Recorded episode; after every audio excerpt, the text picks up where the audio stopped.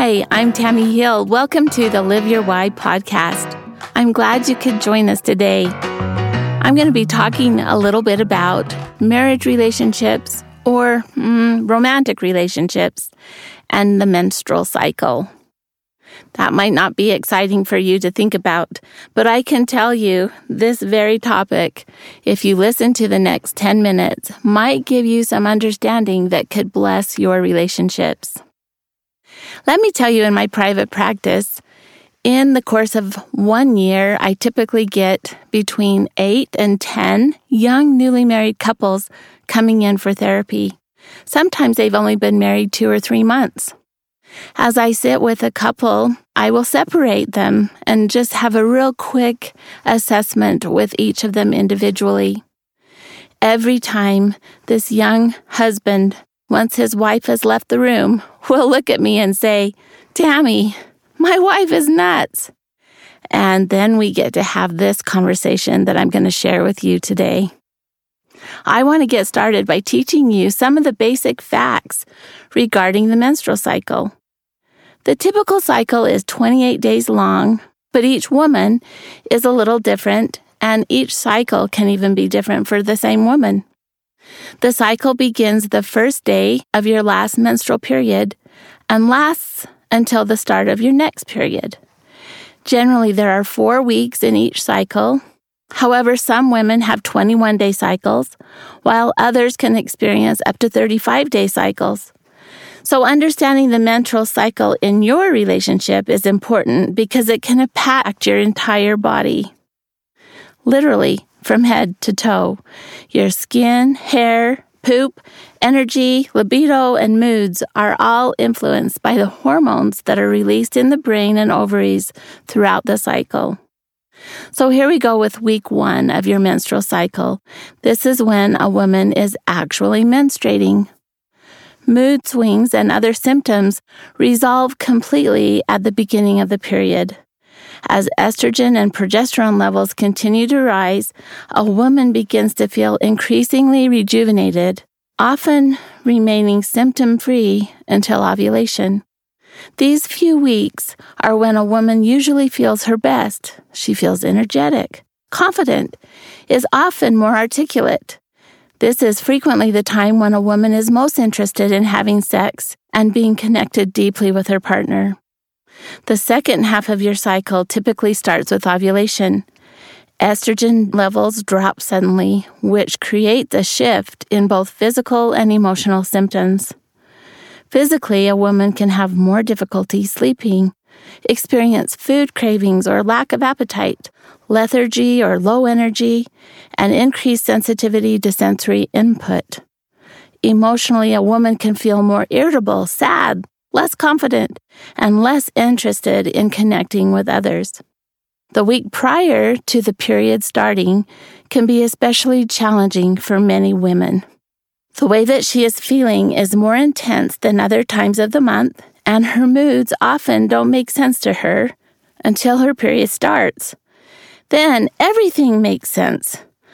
Oh, yeah, that's why I've been feeling that way. It was my period. I went through three decades with that. And so I think teaching this is so important for couples to understand and for women particularly to understand about their bodies. If you are a woman, it is important for your health and for your relationships that you begin to chart your cycle regularly every day. There are many different apps to choose from. Each app has its own algorithm that depends on accurate input of information from the user. Every evening, recording information briefly on the app can be a great source of information as you learn to predict your next period and come to understand your personal symptoms during your cycle. There's three apps that I personally recommend. One is Clue. This app teaches you more about your body and everything that goes on in your body during your cycle. It's easy to share with your partner. Second is Flo, F L O. This records ovulation and period symptoms in graph forms. It is also shareable with your partner. And finally, Magic Girl Period Tracker. This is a perfect app for teenagers, very easy and user friendly for anyone who's just started her menstrual cycle. Whichever app you choose or whichever calendar you write on, make the decision and start tracking your cycle as soon as possible. If you're a parent and have teenage daughters or sisters, nieces who are just starting their periods, learning to track can be very helpful as these young women learn to understand how their moods are impacted by their menstrual cycles. These hormonal ups and downs are not weaknesses, nor are they sinful. Often women feel guilty for the way they are feeling. Please, please recognize that what is happening in your body, especially your brain, during the phases of menstruation, is simply part of being a woman. You didn't choose to feel this way, but you do get to choose what to do with the way you are feeling. You aren't responsible for the feelings, but you are always responsible for your behaviors. And unfortunately, sometimes we don't behave the best during the second half of our cycles. The cycle affects most things in a woman's life, including the way you feel about your sweetheart. Taking into account that life's challenges are not being included in this analysis, basically your hormones will have you feeling like this towards your romantic partner. So now I'm going to go through each week of the menstrual cycle and talk about how it interferes with your romantic partner. Week one. I call this week warming up. This begins the first day of your period. Estrogen and progesterone both drop. You feel more tired and withdrawn. Many women experience high desire during this week, high sexual desire during this week, as the fear of pregnancy decreases with sexual interaction. There's more energy and blood volume present in the vulva, which creates space for quicker arousal and orgasm. During this week, it's probably wise to clear your calendar from big events. Slow exercise and deep breathing routines will help lower anxiety. For men, women like holding, light touch, and giving space for introspection during this phase. This is what happens in week two, starting with day eight to ovulation day. These days for a woman are very productive and creative as estrogen continues to rise along with testosterone, which will dramatically increase a woman's romantic mood and help you feel more optimistic, confident, and communicative. For women, during this week, get out and enjoy physical activities. Schedule fun time with friends. Make time for romance. Men, during this week, active involvement in the relationship is best. This is the best time to bring up sensitive subjects. It's also the best time to look forward to romantic connection. All right, week three. This is ovulation day, roughly day 15 to day 22. The libido heightens as the estrogen and testosterone get to their peak levels. This is a time you want more hugs and closeness emotionally. This is also a time when women often feel more hungry. This is when women feel most confident in their bodies, often feeling more sexy. Self esteem is at its highest this week, and conception is most likely to occur. For women, continue physical activity that's strenuous, outside, engaging, and enlivening. For men, I like to say this is the week you've been waiting for. Be passionate, spontaneous, and be willing to be direct with your communications during this week. Finally, week four, this week can be a problem as estrogen and testosterone levels plummet.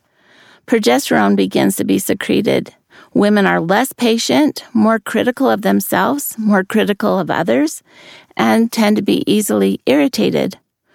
Women are less confident in their bodies. They often start feeling bloated and experience cramping. Craving of sugar is really common. One thing that can help with this phase of menstruation is having exercise and more rest. For women, practice good self care with your diet and your exercise, but put less of a demand on your body. If possible, sleep longer. And again, this might not be the week to make a lot of big plans. For men, During this week, move from passionate to sensitive and caring. Don't take the change in mood personally. This is not the time to make major decisions. Be sensitive to her sensory needs by creating a more tranquil environment if you can. It's imperative, I believe, that couples choose to discuss the menstrual cycle. Week two or three may be the best time of these conversations to occur. Make plans together how to manage the changes that occur within the needs of a woman during her menstrual cycle. I'm going to tell you something personally about my menstrual cycle long ago when I was menstruating. I typically, the week before my period started, would get very, very sad. I would feel like I was moving in glue almost, like no energy. And also, I would hear things, noises would be so much louder in my head. Um, it was just a really hard week of low energy, a lot of sadness, and feeling sensory overloaded. My husband, Jeff, recognized the pattern long before I did, which is crazy because I've been living with it forever. He recognized it and talked with me about it. And he said, I think we've got this period of time in the monthly cycle where you're just blue. It's just a sad time. So let's just call them code blue days. And so we did. We knew when they were coming because of sharing our app and my tracking. When it was a code blue day, he would often know before I did why I was feeling sad. And he was helpful. Often he would call on his way home from work and say, Hey, I'm going to pick up some pizza and bring it home for dinner. Are you all right with that? And of course, that was always wonderful. We would look at the calendar and know that during Code Blue days, that wasn't the best time to have all of our children come home for dinner because the noise would get really hard for me to bear. I am so thankful he recognized my Code Blue days before I did so that we could correct and make some adaptations in our family so that we could survive in a much better way those days that were so hard. I encourage you to talk with your spouse, talk with your boyfriend, understand what it is that's going on with you as you track and find patterns in your menstrual cycle and moods. This will be such a blessing to your relationships. I hope this has been helpful for you. Now go out and live your why.